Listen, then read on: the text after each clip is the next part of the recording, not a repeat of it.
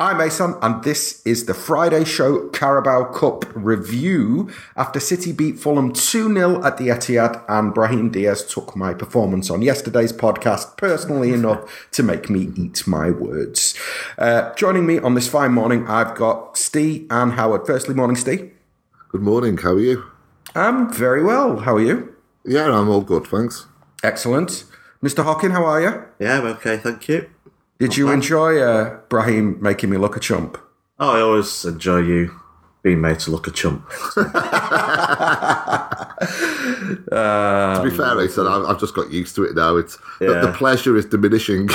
I know. And you know what? You know what? The worst thing is that like it completely overshadowed the fact that I actually predicted the score correctly. I did say it'd be two 0 and it did turn out to be two 0 But It was a come Diaz and get me performance to Real Madrid, wasn't it? So exactly. Um, okay, it's Friday and it's Friday show, but it's kind of weird playing on a Thursday night, meaning you got to do a review on a Friday when you kind of want to look back at the week and big week as well because we beat Spurs on Monday. But we will start by talking about City two, uh, Fulham nil. Steve, I'm going to start with you. Were you kind of surprised when you saw the strength of both the teams when they were announced? yeah, that's exactly it. Um, I was surprised at both teams, uh, Fulham put out a pretty strong team. Um, and, and all credit to him as well, because so often we see teams kind of fighting relegation battles uh, who basically just disregard the Carabao Cup. Um, Jokanovic didn't do that, and so you know all due credit to them for that. Uh, as regards to City, I was really quite excited by the lineup. Um, the only thing I wasn't sure of is who would play left back and who would play the kind of holding midfield between Zinchenko and Delph. Um, that side, as soon as I seen that lineup, I was like, yeah, we can get at him with this. And and when it's sort of front three as well with Diaz, Jesus, and Sane, ah, that's that's that's really exciting. That is that's a young trio, um, who can cause a lot of havoc. Uh, and of course, when you've got Foden in there with De Bruyne, so there's a lot to be excited about, uh, and there's a lot to be curious about as well. Namely, um, how fit these players were, because you know there were some players returning from absence, and I'm sure we'll touch on it. But for me, that was the big plus of the night. Uh, Danilo, uh, Delph coming back, so you know they've been kind of under the radar, haven't they, for quite a while? These players, and so it was interesting to see um, what impact they can make when they come back in. But all round, um, I was really surprised um, at how strong the lineup was. Okay. the thing is, though, I mean, it was strong, but it was still. I'm pretty sure it's ten changes from our previous match. Yeah, I mean, So it our, just really, really just shows the depth now of this squad. Is Yeah. so there's two teams we can put out essentially. You know, two different teams that would compete against. I don't know. You know, a side easily in fifth and sixth of the table, no doubt. about it. Absolutely.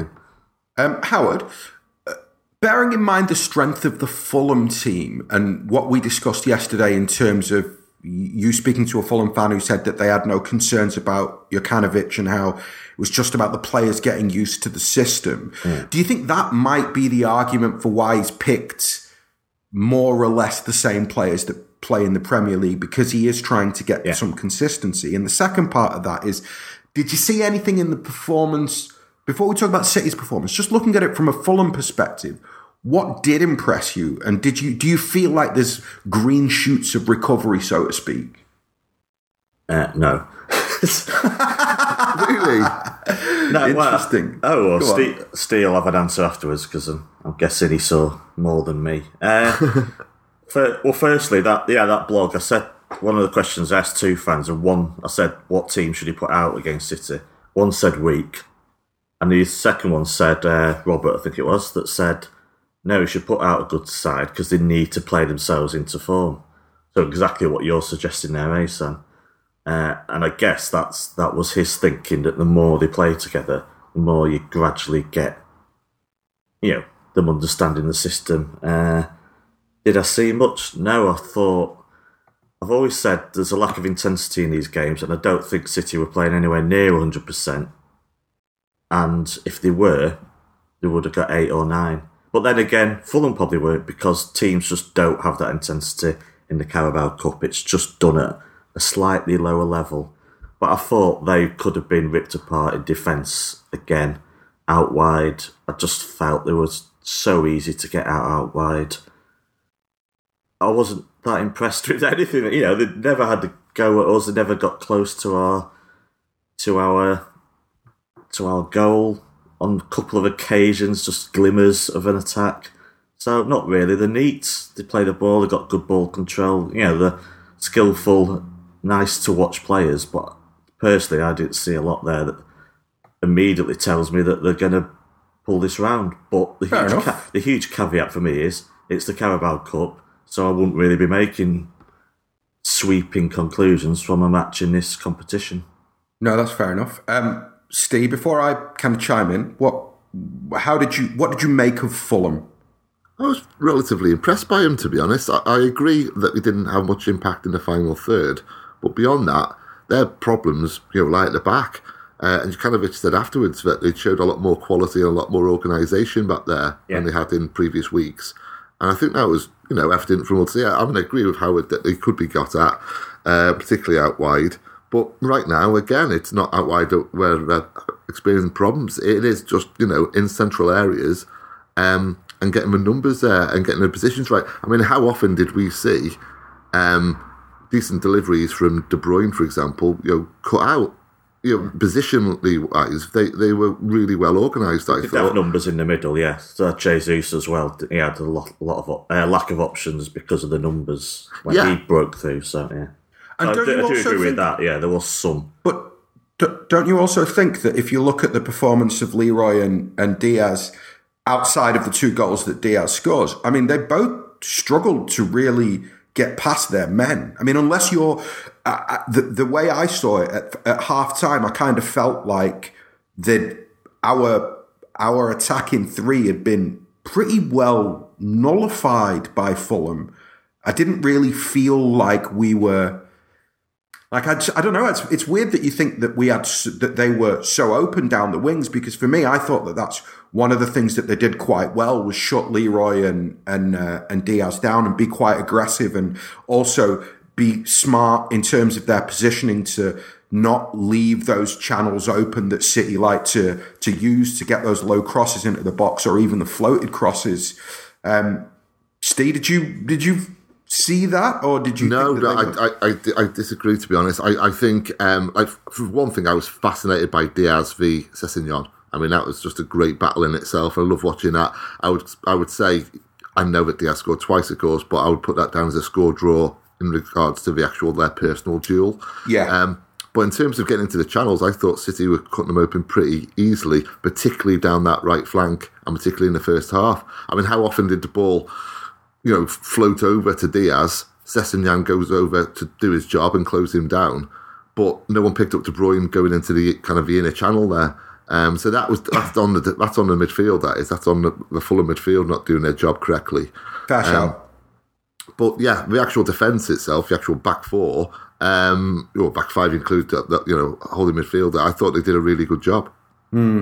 Um, I was really impressed by. So I'd just um, say if I was a Fulham fan, I wouldn't come away thinking, yeah, we did pretty well there. I'd be like, you know, when you don't even get close to the opposition goal, I don't, I don't.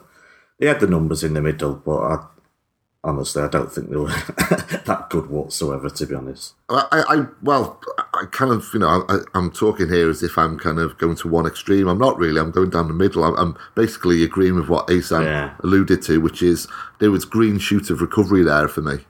Mm, and also, like I, I, I take your point, Howard, but to be honest, who's laid a glove on us? Like who, who Yeah. does? Like you know, the one one of the things that really struck me about last night was just how strange it is when there was a moment where they had a break which led to a tame shot which Muric saved and the City goalkeeper facing a shot just felt like a really odd thing. Do you know what I mean? It was just a bit like, oh wow, okay, so you can actually at a certain point, if you you know pass the ball well, and if we miss a couple of tackles, you can get yourself in a position where you can have a long range effort that our goalkeeper will smother quite easily, but it'll count as a shot on target. and uh, causing the man sat behind me to explode with rage. Did he blame Sterling? Grace of letting him space to have a shot. but I mean, Gary Neville said that last week after the Tottenham game, where now we're looking at a City team where any opposition, whoever they are, is going to get you know two at most three half chances. And the beauty about that is when that becomes established in the mindset of you know every player who comes to the Etihad, panic's going to set in when they do get those half chances, when they do find themselves in space. They're so, for one thing, they're so unused to that happening within the space of that ninety minutes. But nothing, they know they have to make it count, and, Oh, and yeah. you know panic's going to accompany that, isn't it? Or they'll start taking pot shots. Because, Yeah, Yeah. Yeah, absolutely. Um, okay, so neither of you. Well, we're we're we're in the middle on the uh, on the Fulham performance. I do think there are. I did I did feel. I've, I've seen uh, extended highlights, and I think I've seen two full ninety minutes or three full ninety minutes of Fulham outside of last night, and they were better for me defensively in terms of their organisation. I mean, they. I've really seen teams rip them apart. Do you know what I mean? Cardiff scored four goals against them, unless I'm mistaken, which almost tells you everything you need to know about how well they defended on that day. And I think in comparison to that, they kept, you know, Leroy Sane, Brahim Diaz, Gabriel Jesus quieter than I expected them to. And, and crucially as well, they didn't just put 10 men behind the ball. So, you know, we're talking here about a team who have been hemorrhaging goals. Um, they, they go to the Etihad against, you know, the best team in Europe for me right now. And they didn't put 10 men behind the ball, even with all that as context. Um, And they come out of it, for me, looking at, you know, more solid than they have in previous weeks. So they've obviously done something right there.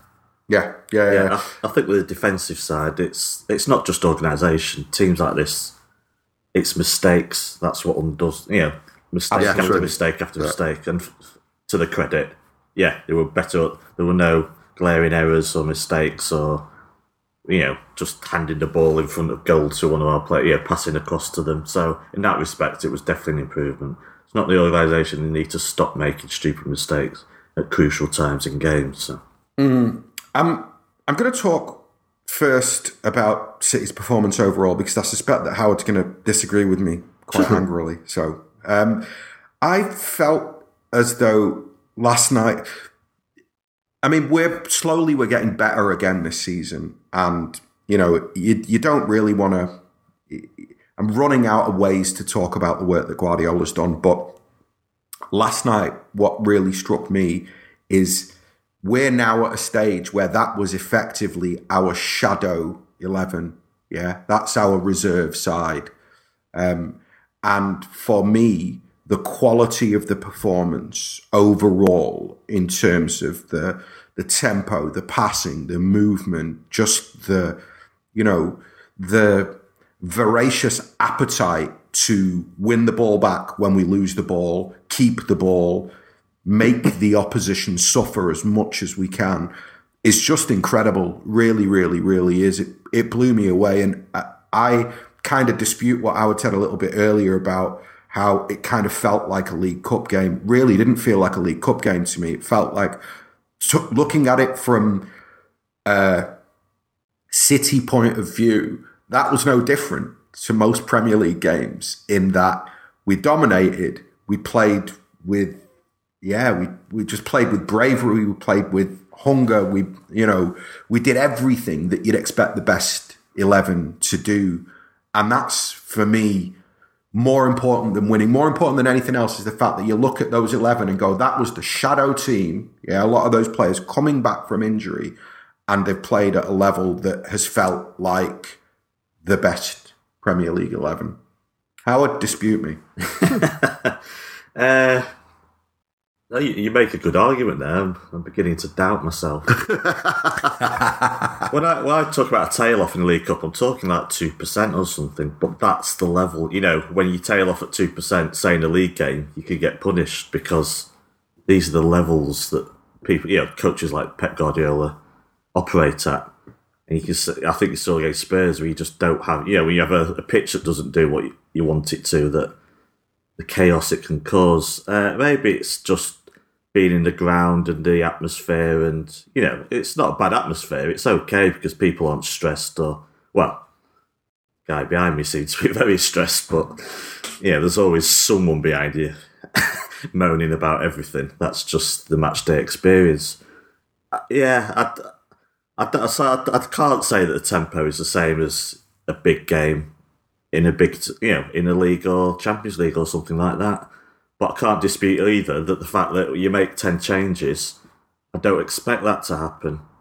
And I agree with you that the the general the general uh, links between you know the way the methods of the domination that our you know, say our first team in speech marks have in a big game. What ex- I agree with, they were there in that game. There was very little difference in that respect. The philosophy is there, the style is there, is the same. All I'm really saying is there's just I still think it feels a tad more casual. Having said that, I do agree the level against Fulham was definitely better than any of the performances last season. So yeah, I think Pep is seeping through even more into like a game of this caliber. So I'm not totally disputing that, but it just I don't know, maybe it seeps down from the stands because the intensity's not there in the stands either. Yeah. When you're in the ground. I mean, you know, you're looking at an empty tier, obviously, as every club has had an empty tier, I think, in this round. Uh, yeah, it just feels a bit different. The atmosphere is different. It's a bit more relaxed. It feels pre a bit pre-seasonish in a way. Uh, you know, the celebrating the goals is different. Just everything's a little bit different. But I can't disagree in some respects because they dominated the game exactly the same way that, yeah, that they would in a, a league or Champions League game, or you'd hope they would in the Champions League game. Mm. Steve, what where do you sit on on my um, praise of of the B team last night? I'm I'm with you all the way. I, I, also agree with Howard because kind of you know both aspects can be kind of valid. Really, you know, of course, because it's a League Cup game, there's going to have a different atmosphere. It's going to have a different tempo, but within that, then the template is just it's laid down now, isn't it? Throughout the squad, it's not you know the first eleven. It's the squad plays exactly that way to that intensity, to that kind of ability. Um, and it was on display last night. And what really impressed me more than anything, and what really excited me more than anything, and encouraged me more than anything, was the comfort in which, as you described, in you know, a shadow team played that way last night. It, there was no kind of, um, you know, hesitation. There was no uncertainty. There was just ease they felt at ease. I mean, you look at uh, the youngsters in particular, Diaz Foden. Oh, that was brilliant to see. I mean, understandably, you know, when you're a young lad trying to break into this Manchester City team, you're under a lot of pressure to perform. And understandably, you know, just the mere fact that you are 17, 18, 19, playing in front of what, you know, 54,000 people in a league in, in a league game coming on in the 80th minute, nerves are going to be there. Um, and we've seen that up to this point very good performances from both lads, but you know we've seen nerves accompanying those performances. I didn't see any of that last night. I, they just played their game. We looked free. We looked you know casual, and they looked yeah, at ease. Um, and so that was really encouraging for me. Okay, okay. Um, are we reaching a stage, Steve, where we're kind of transcending individuals, and it really like the the work that Guardiola's done has is pushing us to this point where we're a machine with interchangeable parts where no individual part is as important as the collective. And it doesn't really matter who you swap in and who you swap out because the system the positional play is so well drilled now that we don't you know you can drop Vinny in you can drop Delphin drop Danilo in drop Diaz in, drop Foden in. Doesn't matter who you drop in, you're seeing the same outcome game in, game out. Yeah, I would say so to kind of, you know, 90%, and that other 10% are variables that you cannot do anything about. You know, you can't just replace Sane because of what Sane provides and the yeah. type of player he is. Um, you know, Mendy, you have to adapt your strategy, your entire strategy going into a game if you're going to start with Benjamin Mendy because of what his strengths are and where his weaknesses lie. So, um, but up to that 90%, absolutely. There is, like I say, a template has been laid down, and every player in that 24 or you know 25 know they're comfortable with that. They know exactly what's expected of them, um, and and that is a huge strength going forward. Um, we've seen it kind of last season throughout maybe two thirds of the team. I, I thought I thought last season we saw it uh, in the centre back positions. As you say, you could drop Otamendi in there, you could drop Kompany, and they played the same way. They knew what they had to do. Now we're seeing it throughout the entire team, as illustrated last night. I think last night was by far and away the best illustration of this to this point.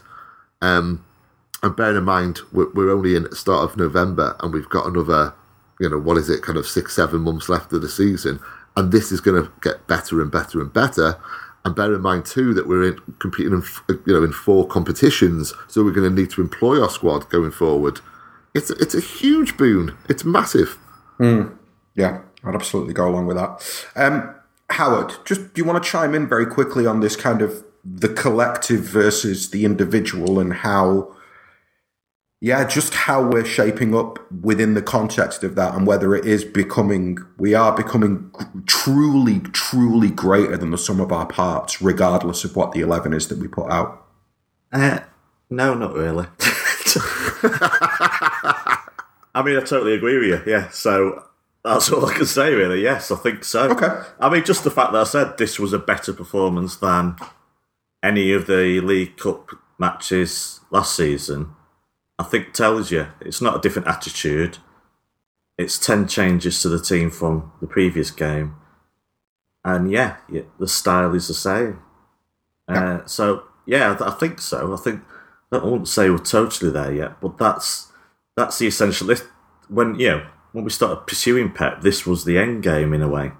Yeah. Yeah. This was like the, Absolutely. the Barcelona type setup where under eights or under 12s or everyone's playing the same style throughout the age groups. And it I just matter. didn't think we'd. I didn't think we'd get here uh, quite this quickly. I mean, Yeah. other people will disagree, but I think we now look like one of the things over the last couple of weeks, watching the performances and and reflecting back to the end of last season. We're at the. I don't. For me, we're at the level of of of his Bayern Munich team. You know, we're at the level of his Barcelona team. We just don't have Messi. We play football with the same tempo. We you've seen the way the players you know, tactical hard drives have been completely reprogrammed. And now look at how interchangeable they are. Look at how, you know, Benjamin Mendy pops up in centre midfield next to Fernandinho and nobody bats an eyelid.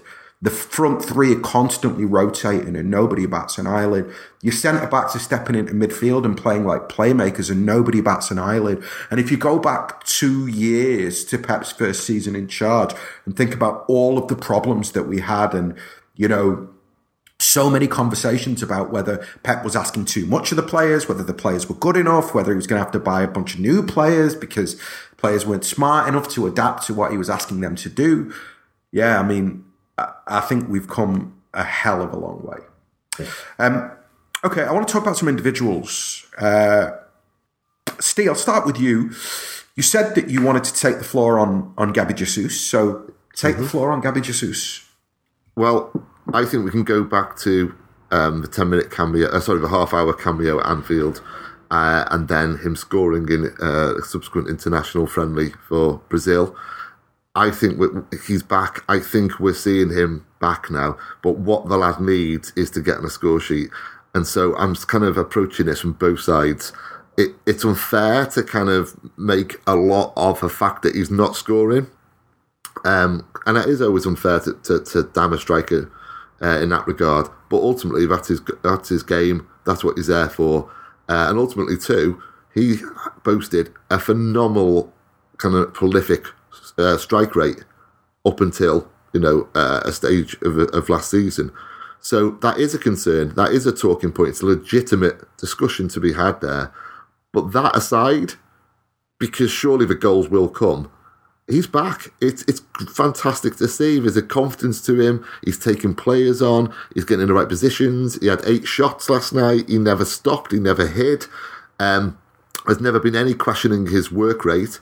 Um, but now, in addition to that, is that confident kind of player that we used to see, or you know, when, when he first joined. So uh, I'm delighted at that. I just really, really hope the goals come.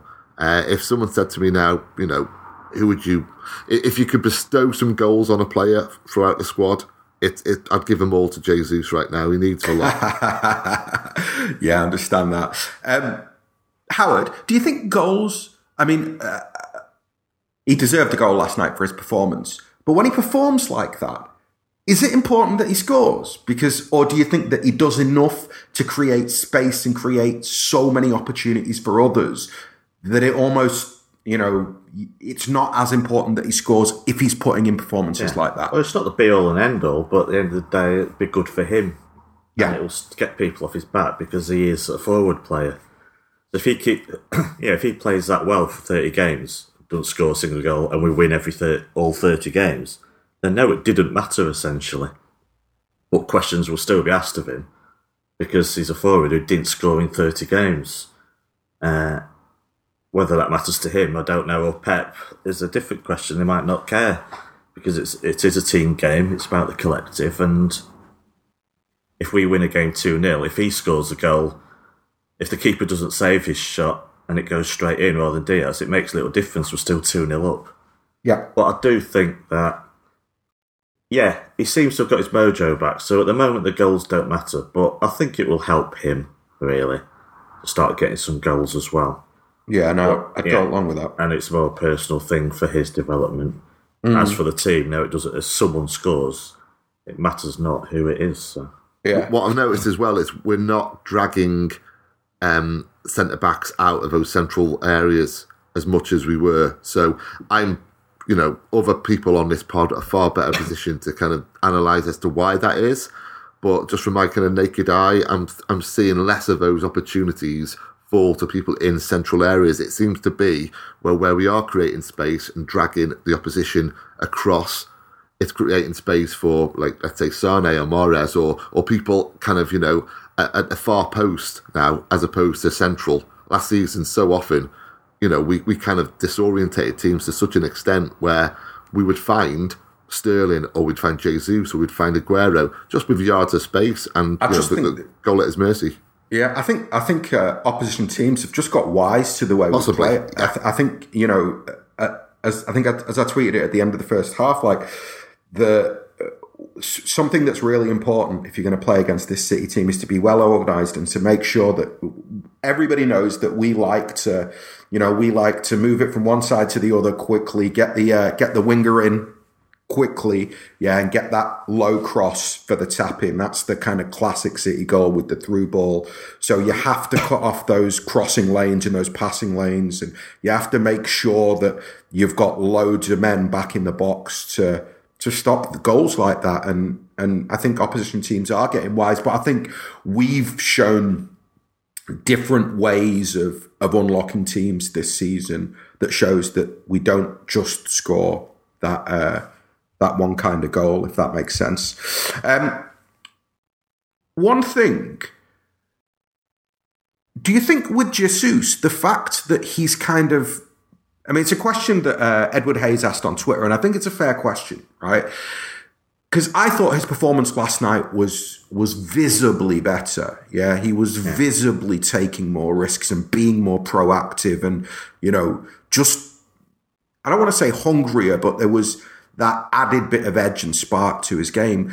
Uh, Edward Hayes asked on Twitter, which I think is a fair question Do you think that the performance has come as a reaction to his almost reduced importance this season?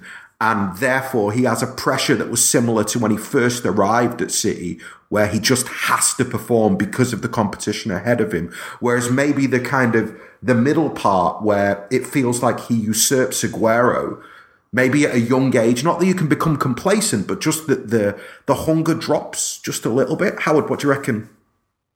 Am I not, well, I'm not sure it's. I oh, I don't know. the honest answer. Uh, well, I'd say the answer might be right, but for a different reason. It might not be hunger; it's pressure. I, I did say when we discussed him previously, uh, when he wasn't playing that well, that we needed to take a step back. That this I was, you know, in Brazil, he's, he's seen as the future of the national team, and and he's seen here as you know he's going to be a world star, and what we were seeing didn't quite equate. You know, just a young developing player didn't equate with the hype, so to speak, and that we need to take a step back and stop putting pressure on him.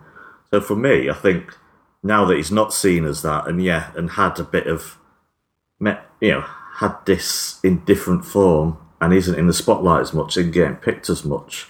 Maybe that just drives him on a bit more. But maybe the pressure's off him more. Not just hunger, but pressure that allows him to play football without everyone expecting the world of him. Yeah. Uh, but there's, I, I still don't know because there's other factors. It's about him settling. You know, I said perhaps his friends have gone back to Brazil. It's settling in a country, and maybe he's just a bit more settled now. And the longer he's here, the more relaxed he is about being in the country. You don't know what's going on in people's lives.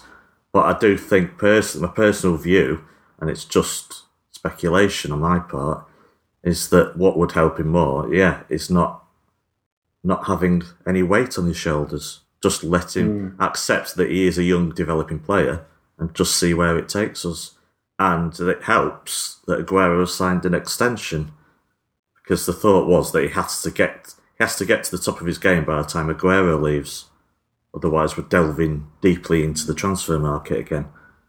Uh, but now he's got longer to do that. So, Steve, do you think it's already um, too much pressure and a little bit unfair to expect Jesus to be the guy if anything happens to Aguero? You see the point I'm making that you know.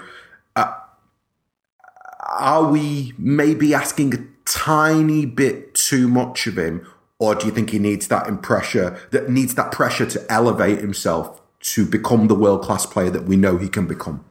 Well, I mean, firstly, as Howard said, this is interpretive. This is entirely, entirely speculation. Obviously, you know, none of us know know the lad. But my take on it, just from kind of seeing him, seeing him in interviews, just kind of, you know, just my, my kind of gauging of the situation is that he wants that pressure. He wants to be the main man. He wants kind of the hype put on him, and he wants people to, you know, kind of talk about him, and he wants to um, match that expectation.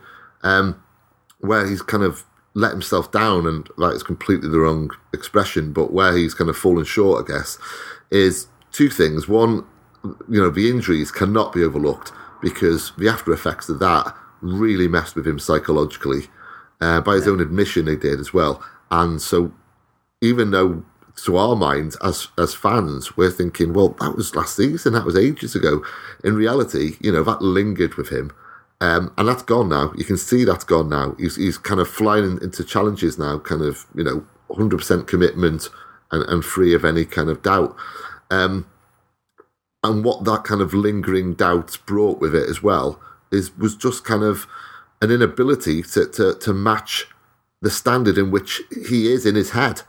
So that messes with your head too. You know, if, if you go into any job and you think, I am brilliant at doing this job, and then you're not brilliant on one day, fair enough. If you're not brilliant on kind of, you know, six, seven, eight consecutive days, you start to really doubt yourself. So I think that's a factor too. Um, and it, I don't know why, uh, and how it's brought some some possibilities which are all you know very feasible. Um, but something's happened in possibly in his personal life now where he's shed all that. He's he's, he's let all that go. Um, and yeah, what we want is, you know, I, I you, you want five minutes with him, don't you? You want five minutes and say, look, you know, if I may speak on behalf of an entire fan base here, we don't see you as, you know, Aguero Mark II we see you as Gabriel Jesus. And what we love about you is the fact that when you arrived, you played carefree football. You were a Brazilian. You loved football. So just get on a pitch and just love your football again. And if it comes off, great. If it doesn't, it doesn't matter because we just want to see you just enjoy yourself. Because if he does enjoy himself, oh my God, that lad's got talent. Absolutely. And that will just come through and match that enjoyment. I think that um, it's no coincidence that his best mate Higo landed back in the country two weeks ago or three weeks ago, and we're beginning to see Gabby kind of find that vitality in his performances again. I think it it must be hard. He's one of the things that I don't think we really realize is the speed of his ascent Yeah, yeah. within yeah. football because he's not like, you know, he's not necessarily a lad who from 11, 12, 13 years old was being primed to be a international footballing superstar. It's kind of happened very quickly for him. One full season at Palmeiras, I think, win the, the, the was it the Copa Libertadores or whatever it was hmm. that they won and then come immediately to Manchester, get dropped into City, straight into the first team. You've usurped Sergio Aguero suddenly so much has happened in such a short space of time. And then he's in Manchester. His best friends were here, had to go back. Visas weren't given for them to come back. Suddenly, you're really alone. I'm not saying that, you know, it's not, that's the life of a footballer, but I think that there's a lot around a lad that age um, where you can see why there would be peaks and troughs within their performances. Um, and actually, it's a good moment because I want to contrast that with uh, another performance before before we talk about Diaz. We will talk about Diaz and Foden, but very quickly, I want to talk about Leroy. Um, Howard, what did you make of his performance last night? Yeah, he split the fans. Uh, I mean, let me just read the stats out because I don't think they really tell a, a full story. Uh, let me guess, I haven't got them now. But he created, I think he created 11 uh, key chances, which was the same as the rest of City team, more than the whole of Fulham. Uh, so the stats look amazing, you know, like he's literally the heart of everything. Yeah, 11. Fulham created five the whole chance. Uh, the whole game, Fulham created five chances. Leroy set up 11 chances himself. So, and yet, you know, if you look at it was just such an up and down performance for me. It, I don't know, maybe it was a Carabao Cup performance. Uh, you know, there was a bad miss, there was sloppy play, but there was also brilliant jinx. He was clearly at the heart of our attacking football. He did create chances. Uh, you know, just look at the his role in that second goal, and it was just a very mixed bag for me. Um, Do you, is that fair or? I just, I, I, for all the talent, uh, Leroy's attitude stinks sometimes for me, and I, I don't. He doesn't apply himself anywhere near close to the levels of somebody like Sterling. There's a reason why Sterling is miles ahead of Leroy in Pep's thinking and in terms of the importance to this City side. And it's got nothing to do with ability because Leroy Sane has got all the talent that Raheem Sterling has, but he hasn't got anywhere near the mentality right now. I think that, you know, it's, yeah, I mean, he, he, he drives me mad, not because he doesn't do good things. He drives me mad because he can do so much more. He's got, you know, he's really, I feel as though he's got Ronaldo levels of talent and he's got the physique at such a young age. He's big, he's strong, he's quick, technical ability, agile, everything. And yet you just feel like he spends far too much times with his hands on his hips, you know, slowly walking back because he's been tackled and you're just going, lad, you know, you you can't play like that under Pep. There's a reason why you're spending as much time as you're spending on the bench. And it isn't to do with your talent, it's the way you apply yourself. And a moment, a game like last night, is the kind of game which really isn't going to do him any favours, in my opinion, because the stats can say what they like. But Guardiola will look at that performance and go, no, if you don't give 100% over 90 minutes, if you're going to, you know, be half-assed because you don't like it up you are Fosu well, that's not going to fly because that's the Premier League. Every week you're going to have fullbacks. You play for Man City, you're a target. Accept it. You're a wide forward. You're a target for the fullbacks. They're going to come at you, and you have to be ready. You got to be you got to be prepared for that. And I think that you know if you, I don't know, um, he frustrates me. Really frustrates me Just- because I. Just wonder if he Go on. enjoys playing sometimes. You know, I, I, I don't want to go over the top and make sweeping conclusions on you know on how much someone smiles or something because everyone's different. Uh, but yeah, it's just like little things like a celebration of a goal. He just walks back to you know someone else scoring perhaps, and he just walks back, and you think, does he truly? You know, is he truly enjoying this or?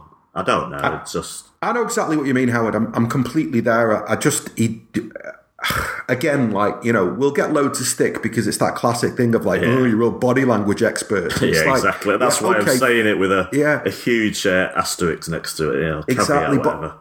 I don't know. I don't live inside his head, so I can only go off his performances and his body language. And you know, he just doesn't look doesn't look like he enjoys that role, which is weird considering you. For me, Steve, I'll be very brief, and then you can chime in. But for me, Mendy playing out on the left has kind of given Guardiola a reason to stick Sane on the bench, and Sterling playing on the left and performing well from the left and scoring goals is going to make it even harder for Leroy to get into the team. For me, games like last night are when he needs to step on the pitch and go, I'm going to run this game. I'm going to show Pep Guardiola that I'm the best wide forward that he's got. And he just didn't do that. I didn't even get It's close. about being driven, as you said. Sterling is clearly driven, uh, and his future and where Sane gets in the game, where his what his legacy will be, is entirely down to him and how driven he is to make it. You know, to to make a glittering CV for himself. I mean, I'm sure I mean, he'll win tons of trophies, but his true legacy is really down to him now. Absolutely. Steve, what about for you? complete. Uh, sorry, I agree with absolutely every word spoken. Um, completely with you guys, one hundred percent. The only thing, well, there's two tiny little things I'll, I'll throw in. First, a teeny, teeny thing because it was only it doesn't concern or City, but Fosu Mensah continues to impress, and it's baffling why United kind of sent him out on loan, given you know their kind of uh, problems in the fullback positions. Um, it- yet again, saw him last night. Good player. He's going to become a great player. Um, so yeah, there's that. But going back to Sane, um, completely agree with you, 100%. I will just add a teeny thing of he's cool and he's a winger. You know what I mean? It's it's kind of it, it's a problem for Pep, and it's a problem for City.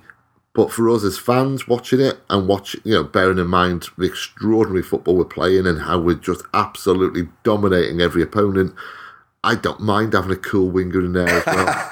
it's you know, and I'm not even being kind of. I know what I'm- you mean. Yeah, but I completely agree with everything said. I, I know what you mean. I mean, there is that sort of, you know, players of that. You do need a level of arrogance to reach, you know, to get to Ronaldo, Messi levels. You got to think that you're the absolute dog's bollocks, and and Yeah. with that comes, particularly at a young age, um, maybe.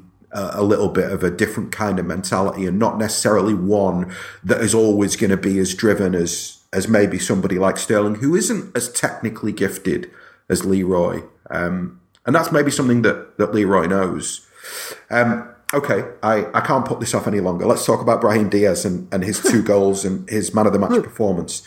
Um, yeah, I mean, I, I tweeted last night the the goals in a way show why he's so highly rated because they're really opportunistic, but at the same time they show a technical ability and a composure that you know I've seen Sane, Sterling, Bernardo Silva, Aguero, and Jesus blaze, particularly the second goal, blaze those chances over or wide because it's quick when the when when it falls to you. It's quick. You gotta you gotta bury it, and it's you know he showed the type of uh, killer instinct that Mahrez kind of has come in and has shown, and maybe yeah. I mean, I just. It, I think he struggled out wide, but I think that both the, the, the wide forward struggled a little bit because of how well Fulham did at closing them down. I got asked on Twitter whether that performance was the kind of performance that he needs to. I'd said in the pod yesterday that he needs to take opportunities and, and outshine the senior forward to show that he deserves a place in that team. Whether or not last night was that performance, I'm not sure. I'm not sure. I think the goals were brilliant. Um, would I, would I go? He had a better game than Leroy. Again, like statistically, it's hard to split them because Leroy did all of those statistically great things, but had a really bad attitude. Diaz had the right attitude and got the two goals, but maybe wasn't as impactful outside of the goals. Um, and now I'll stop rambling and let somebody else speak. Howard, do you want to tell me how you thought Diaz did and how much of a chump I look? Yeah, I'll be uh, absolute yeah killjoy and say the first goal, the first shot wasn't going in until it deflected. in my I thought that. I got Oh, that's harsh. You can't so say many that. people disagreed with me on Twitter about that. I'm sure I saw that. if you don't shoot though, you don't score. So I'm not. I'm not Proper that bothered to be honest. Thank you, Howard. I was genuinely going to go to Specsavers today. Everyone got in touch with me saying, "What are you talking about? Of course, it's on target." It was, it was going wide, wasn't it? I think it was no, it was heading for the, the outside of the post for me, but uh, oh, get death threats now. Yeah. Uh, yeah, I, what what can you see? Yeah, what can you say? Uh, his first, I mean, just how made up he was afterwards, how proud he was to get his first goals for the club. Let's hope, yeah, that by playing him and getting them, he signs a new contract. See, that's why you pick him, Mason. but uh, but I don't. Yeah, I thought he had a good, a good game. I don't think the goals really tell us anything. He's again, he's a young player who's obviously got bags of skill. We knew that anyway. Uh, I'll be honest, Foden impressed me more, but so pleased for him to get the two goals. Uh, it's just obviously just what it meant to him. Uh, I think he was just absolutely beaming about it, and yeah, his attitude was spot on. He, yeah, it, not everything went perfect for him or other players. So, but I thought he had, Exactly. a, he had a good performance overall. So yeah, it was really, and I just you know I wanted to see him. I wanted to go to the ground and see him play, and that just capped it off to see him get the two goals. As you say, that second goal, in a way, it's pretty simple, but it takes a bit. It takes composure. Uh, I think it it had does. that. It was that one second, hesit- not hesitation. That one second to assess, move ball, shoot, rather than just swing at the ball and hope it goes Exactly. in. And for a young player, that's yeah, that says a lot about uh, his skill set. So yeah, I was pleased for him. But you know, as I say, I thought without the goals, I thought Foden as well. I know we're not talking about him. Was just ultra impressive as well. He's just pure class. So We'll talk about Phil in a second. But Sorry. Steve, um, were you impressed with Brahim's attitude considering the contractual situation? Just in the sense that, you know, if he is, it sounds like on some level he's unhappy with the game time he's been given, right? And his contract expires at the end of the season and he's talking to Real Madrid. Become very obvious. Um, would have been pretty easy for him to turn up last night and kind of do a Leroy in terms of going, well, this is the Carabao Cup and I'm, you know, I want to play in the Premier League and I'm good enough to play in the Premier League. Why am I here? You, you, see- you see the point I'm making? Yeah, no, I, I do, but I'd go, I'd lean towards the opposite slant of, because I expected him to put in a really hungry performance last night. I expected him to want to kind of prove, you know, doubt was wrong. Um, he's been getting a bit of flack and, you know, he, he wants to kind of silence that. Um, so I get all that, and I I wasn't remotely surprised at, at the performance he put in. Uh, I thought it was a good performance from him, and it was a great night for him. And because it's a great night, sometimes it's easy to elevate, you know, the performance in hindsight. And I don't think any any of the three of us have done that here, um, because you know we're not getting carried away. There's still things to be ironed out in this game. Um, I'd still like to see him, you know, not at this stage, of course, because of how little game time he gets and his age, but in time, I want to see him more impactful and more consistent. Um, and that'll come. Absolutely. Um, but yeah, it, I, I was, it was great to see. Uh, you know, as Howard said, it was it was fantastic to see a young lad say afterwards that he's always dreamed and always wondered what it was like to hear his name sung after scoring a goal for Manchester City, and now he knows what it's like. That's schoolboy stuff, you know. That's, that's it, it happens so rarely these days as well for that to happen. So um, yeah, that was wonderful. It's kind of weird how sometimes, you know, I'll say things and then the club, the players will make me look a mug. And rather than being embarrassed, I'll be like, really, almost like, yeah, that's amazing, that is. And when I saw that, I was just like, yeah, Asan, you deserve all of that, mate, for everything that you said on yesterday's podcast. um, okay. I want to talk about Phil Foden. I think that he's better than Ilkay Gundogan, and I think that he should be ahead of him in the pecking order. And Phil Foden is just a ridiculously, obscenely talented footballer. we the fact that he's from Stockport absolutely blows my mind. He's just yeah. I, I I'm not. It's he. Ah, it's too good. It shouldn't be allowed to be that good at that age. I'm, I'm not. I don't think I'm overhyping him, overblowing it at all. I think the the the quality that he shows, the skill that he shows, the maturity that he shows, everything in his game, it's all there. He's ready to play. Argue with me. Tell me I'm overblowing it, Steve. Tell me that it's too no. early and he needs another year, and you know we need to be patient, and he's only 18, and give it time, and all the rest of it. No, no, I, am completely with you. I, I, obviously, you don't want to see him starting every game, but of course, with the talent he's got ahead of him, he's that's not going to be the case anyway. You don't want to kind of, um, you know, we saw like with, with Rooney, for example. Um, you know, I remember like Moyes being quite sensible with Rooney in, in that first kind of season of his breakthrough year. Um, but even then, even then, the amount of games that you know Rooney played throughout the course of his career led to what we ultimately saw, which was you know a burnt out 31 year old footballer. So of course you don't want to see an 18 year old, no matter how talented they are, start every game. But like I say, that's not going to happen at City, so that's not a problem. What I do want to see is him being promoted now, him being right there, right part of it, um, succeeding at Gundogan, as you say, because he is phenomenal. What is most phenomenal about him is I have never in my lifetime seen a young player so accomplished I've seen players as talented, and we all have. We've all seen the kind of Gascoignes come through, you know, at the age of kind of 17, 18, or Rooney and just kind of blow you away. I've never, ever in my lifetime seen a player that young so accomplished. He's, he's like, he has the class of a 30 year old world class footballer. Bang on. Absolutely bang on it's just it's all in his head and it's all so smooth and it's all so easy and it's like like the way he reads a game and dictates a game He's 18 years old and he's dictating football games. It's unbelievable. There was a, a moment last night where he uh, put Diaz through. It's in the first half, uh, and I watched it back after because, um, well, I was just watching kind of highlights of the game back after.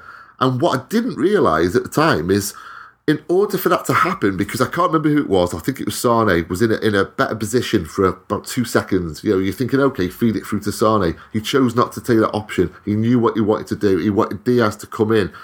And what I didn't notice is the touch he made, because he kind of went square on. Instead of moving forward, he went square on. And he did so to create enough space for Diaz to go in, you know, running behind.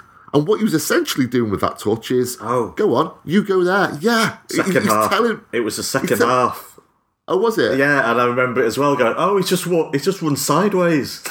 yeah, he's just run sideways so that Sane can overlap his the defense. Uh, Diaz can overlap. Diaz, yeah, yeah. I, I, had exactly the same thought. I'm pretty sure it was the second half, and it was just like, oh my god, yeah, just yeah, the, just right. the idea to suddenly do that to change direction so that he can to get the angle to put him through. Yeah. But also the pass itself as well, like the, oh. that's not. It's just not easy to do. I mean, you're talking about an 18 year old kid running, yeah, and then having the like. These are actions. I completely agree with you. These are actions that when David Silva does them, and Kevin De Bruyne does them, or Mesut Ozil does them, or you know, guys at that level with that experience do those things, and commentators go, "That's why he's a world class footballer." Yeah, because he does definitely. That. And well, that's Phil's vision. Just that is just vision to suddenly change the angles on the pitch like that whilst running with the ball. It's just yeah. You, you, you, there's two types of creating in football. There's the obvious types of creating, the creating chances and all the rest of it. But there's also the David Silva type of creating, where you are creating that picture. You're painting the whole picture in front Bingo. of you, and that's Bingo. what he does, Phil Foden. And he's 18. Oh, Absolutely. he's got a huge future at Borussia oh. Dortmund. Yeah. nice. Very, very, very nice. Okay, listen, um, time is a ticking away. Uh, I want to give a quick shout out to Danilo and, and yeah. Delph. Uh, and Zinchenko yeah. and Muric. I think all four of them, uh, for different reasons, showed just excellence uh, and the kind of excellence that you can only get from being coached by Pep Guardiola over a, over a period of time. Um, Man of the match, very quickly. Howard, who was your man of the match? Well, I've got for getting two goals. I know uh, this is the co-commentator method of giving a. it's the yeah. this is what co-commentator does. Oh, I saw him do something good two minutes ago, so that'll do. But no, for getting two debut goals, I've got to give it to Diaz. Though I should say, yeah, we've barely discussed him. Danilo, I thought was superb. Yep. But Diaz deserves it for for his two debut goals. Steve? I thought there was probably about five or six better performances on the pitch than, than this lad, but I want to give it to Fabian Delph. Um, I love the fact that he comes in and it just looks like he's never been away, and he is potentially an answer to a problem for us as regards to kind of that position and our over reliance on Fernandinho. And I love the lad to bits. I love just everything about him. Um, Basics. So yeah, Fabian Delph. all about the basics. And also, he gave uh, he gave he gave Leroy a proper bollocking in the first half. I don't know what it Did he? was, but yeah, yeah. So I saw him saw him turn to Leroy and give him an absolute bollocking for something, which uh, was nice to see. Um, yeah, I mean, you got to give it to Diaz for his two goals, but if I wasn't going to give it to him personally, I'd give it to De Bruyne, who looked like he was more or less back to his best. And now let's talk about the one thing that we don't want to talk about. that injury looked like one of those, like Pep said in his press conference afterwards, that's either really bad or nothing. And we just need to pray now. Um, anybody think it was, anybody think that De Bruyne shouldn't have been on that pitch at that point in that game? There's, there's an argument with the caveat of at that time, you know, kind of late on, possibly. Um, but he was a definite starter for me, certainly. And you want him to get a good 70 minutes under his belt. So, no, I, I'm leaning towards a no there. Okay. I don't know Fair enough. what that time tells us, to be honest, that he's more likely to get injured late on in a match. I don't Well, you are. I think, Yeah, I but I think, mean- I think when you're coming back from injury, Yeah. the, the perceived wisdom. But the injury that- was a collision, though, wasn't it? So, That's the thing, yeah. yeah. yeah, and it was his Absolutely. other knee, thankfully. Though you know, might, the knees might still be bad, but it's not the knee he's just been out with. So, yeah, absolutely. Um, uh, twelve Okay. crosses, by the way, seven tackles, four key passes, four shots, and three take-ons.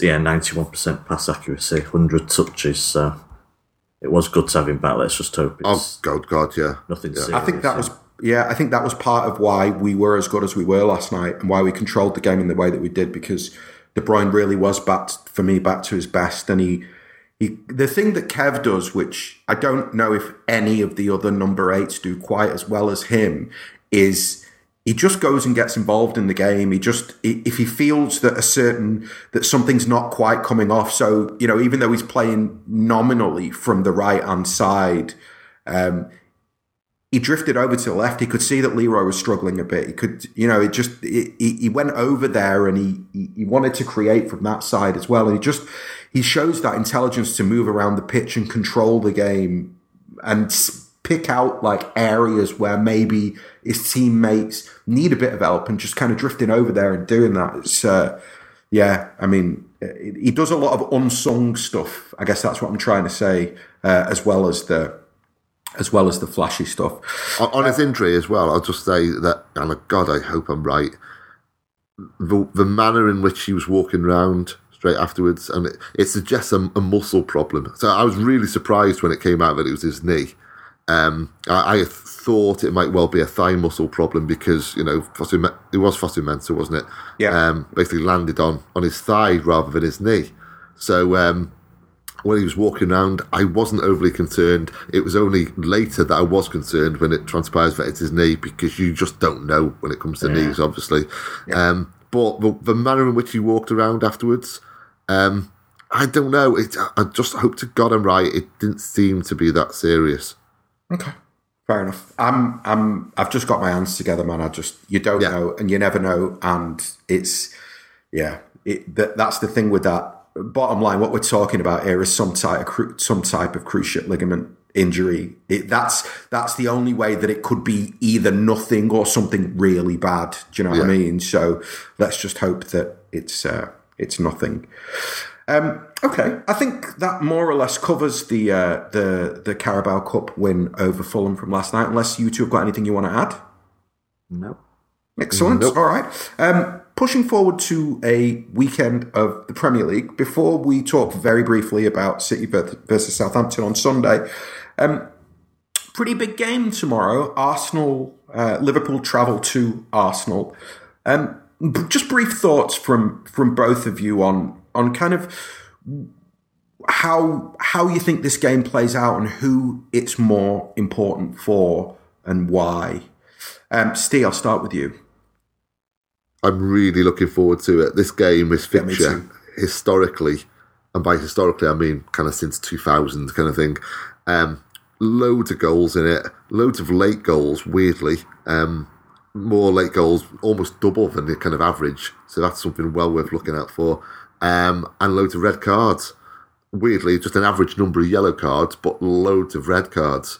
so we've just got a lot of drama ahead. Um, as regards to who it's more important to, it's that's impossible to say. To be honest, I think equally so because obviously Liverpool are in a title race, um, whereas Arsenal, even though you know they've been very impressive and they've really got their act together, and um, you know they're stringing together this kind of record-breaking kind of run of wins.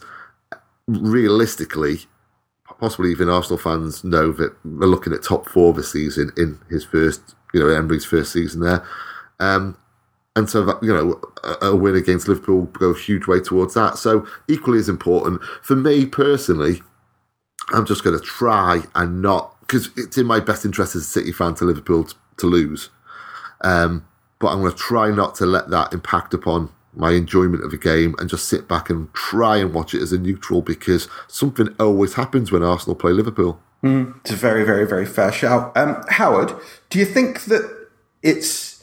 Do you think that this a game like this is actually money time for um, for Kloppo and and this you know incredible Liverpool team that has been given so much hype? Because ultimately, if you want to beat City to this title, you have to go to Arsenal and win. No.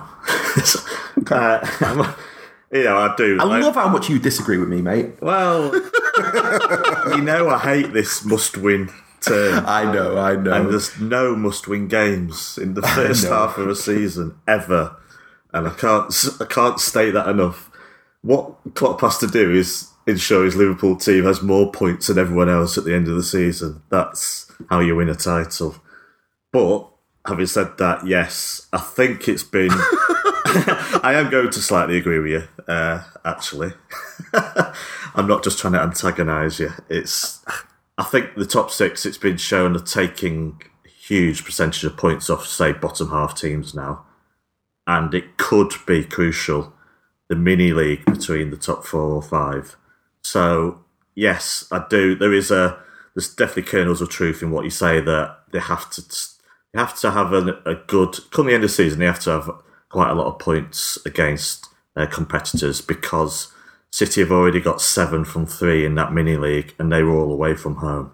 So there's a good chance, and you know, where we're not to probably not to drop many points against the other teams. So yeah, there is very little leeway for dropping points, but I can't say it's a must win. A draw would not obviously derail their their title challenge, and it would be seen as acceptable for what is quite a tough game. But yeah, it's going to be a fascinating game, as Steve says. We may learn quite a lot about both teams. You know, are Arsenal overperforming and it's just a blip? And yeah, how if Liverpool win this, obviously they'll be their belief will be higher than ever, which is something to send a shudder down your spine. well, I I'm have gonna, to say, actually, I, I, I'm now kind of leaning towards it being more important for Liverpool because um, I was just thinking, and when Howard was, um, you know, saying about City and kind of seven points, etc. You can't expect, realistically, City aren't going to lose more than two or three games this season. Um, and so, yeah, Liverpool can't afford to kind of you know lose games um, if if we want to kind of keep in touch. So, yeah, I think it's more important for Liverpool this weekend than Arsenal. Mm, I'm going to boldly predict that Liverpool will absolutely slap Arsenal. I Yeah? think that, yeah, I just think that Arsenal defensively have got away with a hell of a lot. I mean, they've been playing Granit Xhaka uh, on the left side of a back mm. three. I mean, Xhaka versus Salah, it's kind of like Salah versus Kolarov or something like that, where you're just like, in fact, it's even mm. worse than Salah versus Kolarov. It's just something that, yeah, I, I think, I think it, I, I think it will be a high scoring game, um, but I think Liverpool will comfortably win it. And now the footballing gods need to once again make me look a chump. So put your mortgage on Xhaka getting a yellow card. oh god, yeah. You probably won't even get odds on it, to be honest. Yeah. Um, okay, turning our attention to Sunday. Um, Mark Hughes returns to the Etihad and he brings his Southampton side. Um, just briefly, anybody from the bearing in mind that we've got we've got Southampton and we've got Shakhtar before the the, the United derby. Anybody from the Fulham game that you're kind of looking at, and then looking at the number of games that other players have played and going, hmm, he deserves to start again. Steve, start with you. Uh, Foden. Okay. It's, it's that, that simple for me. I, I really do want to see him now, not just kind of on the periphery, but kind of um, you know taking a lot of the weight off off David. Um, obviously, there's no comparison because there's no comparison with anyone in the world with David Silva. But when you do bring in Foden, I think it's clear now. And I think we've, we've always known this, but now we're at that stage where we can all accept this that when you do bring in Foden, you don't you don't lose anything. You're going to get an exceptional player who's going to kind of influence the performance um, to a to a certain standard. So yeah, I'd like to see Foden involved because um, these two games now before United, it's it's a really weird one. I mean, I'm dreading you asking me to do any kind of lineup prediction for Southampton because I really don't know where, where I feel how I feel about it. You got two really important games coming up. You know, Shakhtar um, United. This game is very winnable uh, against a poor Southampton team who's struggling. They can't score to save their lives. Um, so, do you go into the Southampton game with a somewhat weakened eleven, given that you've just come out of a, a game where you've played your shadow team? or do you go strong? I, I don't know. What, how do you two feel? Well, I mean, just look at last season where you know we needed that last minute winner from Sterling. True. Yeah, yeah. And it's yeah. like, yeah, Willie. We always talk about complacency, and we assume that we'll just roll over this team, whoever we put out. But I don't.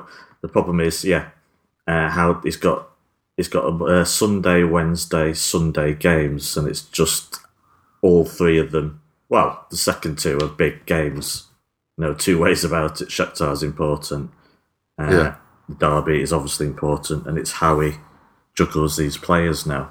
Uh, I think Because if Southampton was in the middle, then that would be a different matter. If it was. Shakhtar, Southampton, United, no question, go a touch weak the sort of, Southampton. sort of players he rested against Fulham, so the, St- uh, the Silvas, sorry, Aguero, because they've had, so they played Monday, they'll have had, by the time they play Southampton, if they played, they'll have had six days off. So they're, they're fine to do the Monday, Wednesday, but it's just if you then think you've got the rest for them to do the Sunday as well, because they're key players. So yeah, I wouldn't surprise if Silva sits out one of them, perhaps Sunday. Yeah, I mean, I, Then you've got someone like Otamendi who's not featured, you know, against Fulham who Yeah. come in. And, you know, Danilo, someone like Danilo could, in theory, have been an easy pick for Sunday. But as he's, I think that might have been his first game of the season. I doubt he's got it in him to, to play again so soon. So, I think the one for me is uh, Jesus. I'd be tempted to start him against Southampton again. Um, I'd be tempted to give Aguero that time off, and almost kind of with one eye on the fact that you kind of want Aguero to play in Shakhtar because you want to absolutely win that game to, to just get through that group, win the group, take control of the group, all that sort of stuff. And you want him flying into the United game. So I'd kind of look at Aguero for those two games. And I'd also be kind of looking at Jesus' performance on Thursday and feeling like, you know, it was a step up. There was something, you know, there was a vibrancy to it that we haven't seen in a while. And, you know, like Pep said last season when he talked about Jesus just not never being tired because he's so young. Let him play again on Sunday against Southampton. yeah, Plus, I agree with that. He scored that big goal. Uh, well, the, the last kick of the season, last season against Southampton, and I don't know, like I just got something in something in my in my waters that's saying Jesus should uh, should start again on uh, on Sunday. And you're right about um, Danilo and Zinchenko. Both of them are players who, if they've got it in their legs, I'd give them, I'd give at least one of them the opportunity against Southampton as well. Again, with one eye on um, Shakhtar and United. Hey, just a quick question for both of you. Do you think that performances like the Fulham performance are putting us more in a position where rotation just isn't an issue because we're seeing that even if you change 10 players, let alone one or two, you're getting levels from those players. Yeah, uh, like I said at the start, it, it's a huge, it, it's massive. What we're, we're what we're seeing now, and what we saw illustrated last night against Fulham, is there is a template laid down, and going forward for like seven months of the next seven months of the season, with all the games that we've got, it's huge. It, it can't be understated. Because um, then like, as you as you said, basically rotation becomes less of an issue. It becomes less of a talking point. Whereas at other clubs, our direct rivals, that is a talking point. That is a concern. You, you speak to a Liverpool fan, any drop off of their first team, and they're genuinely worried, really worried. You know, if you're talking about, um, and you talk about decent players like Lallana, for example, or, or you know, Sturridge, or kind of Henderson with, with some Reds. So um, we don't have that if we go to a game and we see kind of, you know, Delph starting now, or we see kind of Danilo starting, or what, what have you, or Otamendi, we don't get that. Mm-hmm. And that's, that's, it's, that, you know, the reason why we don't get that is huge. Yeah. Howard, I'm going to give you, uh, I'm going to give you the, the final word on, uh, on Sunday's uh, potential, well, potential Sunday's definite game against, uh, against Southampton. Um, pick me what your starting 11 will be. Oh. yes, we're not going to do three of them. We're going to do one, and you're going to pick the 11 that you think should should play against Southampton. Should and also play or predict. Is this should, should as if I was manager or what I think he will play? No, what if you were manager? What what was the t- what's the eleven that you'd pick? Yeah, well, there's, there's a bit of Wednesday in uh, yeah, in yeah. mind here. Uh, right, well, Ederson in goal. Walker Mendy still. Because I think we need to get the Spurs game out of the system. Uh, in the middle, God, I know he's, he's going to play Laporte, so I play Otamendi. Stones has played the last two, so I'd give him a day off. And I'm not against. This is where, and it won't happen. I'd be happy with Delph in, you know, replacing Fernandinho for a game. Yeah, same here. Same But here. I can't see it happening.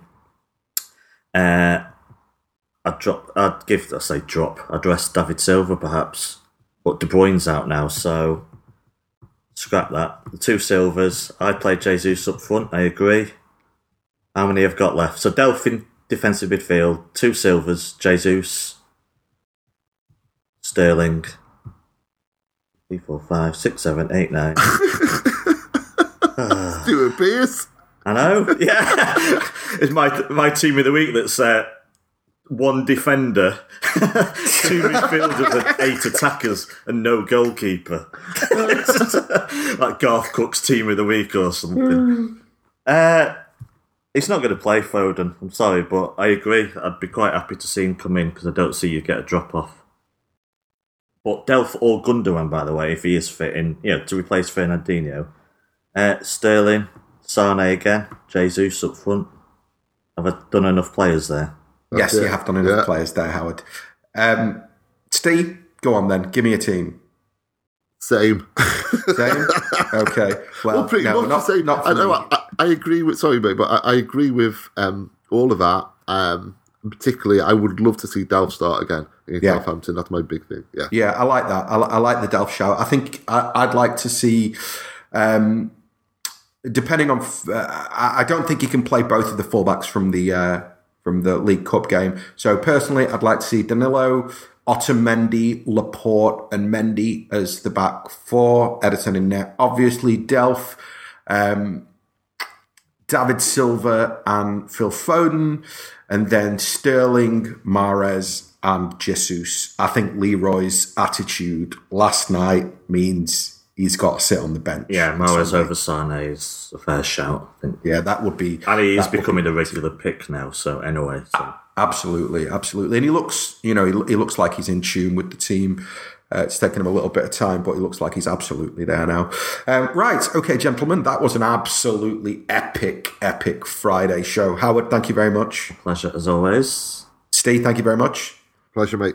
To everybody who listened, thank you very much. As I said, this was the Friday show on the 9320 podcast. We will be back on Monday with a review of the Southampton game and then plenty more podcasts next week. In the meantime, be safe, be well, and as always, up the blues.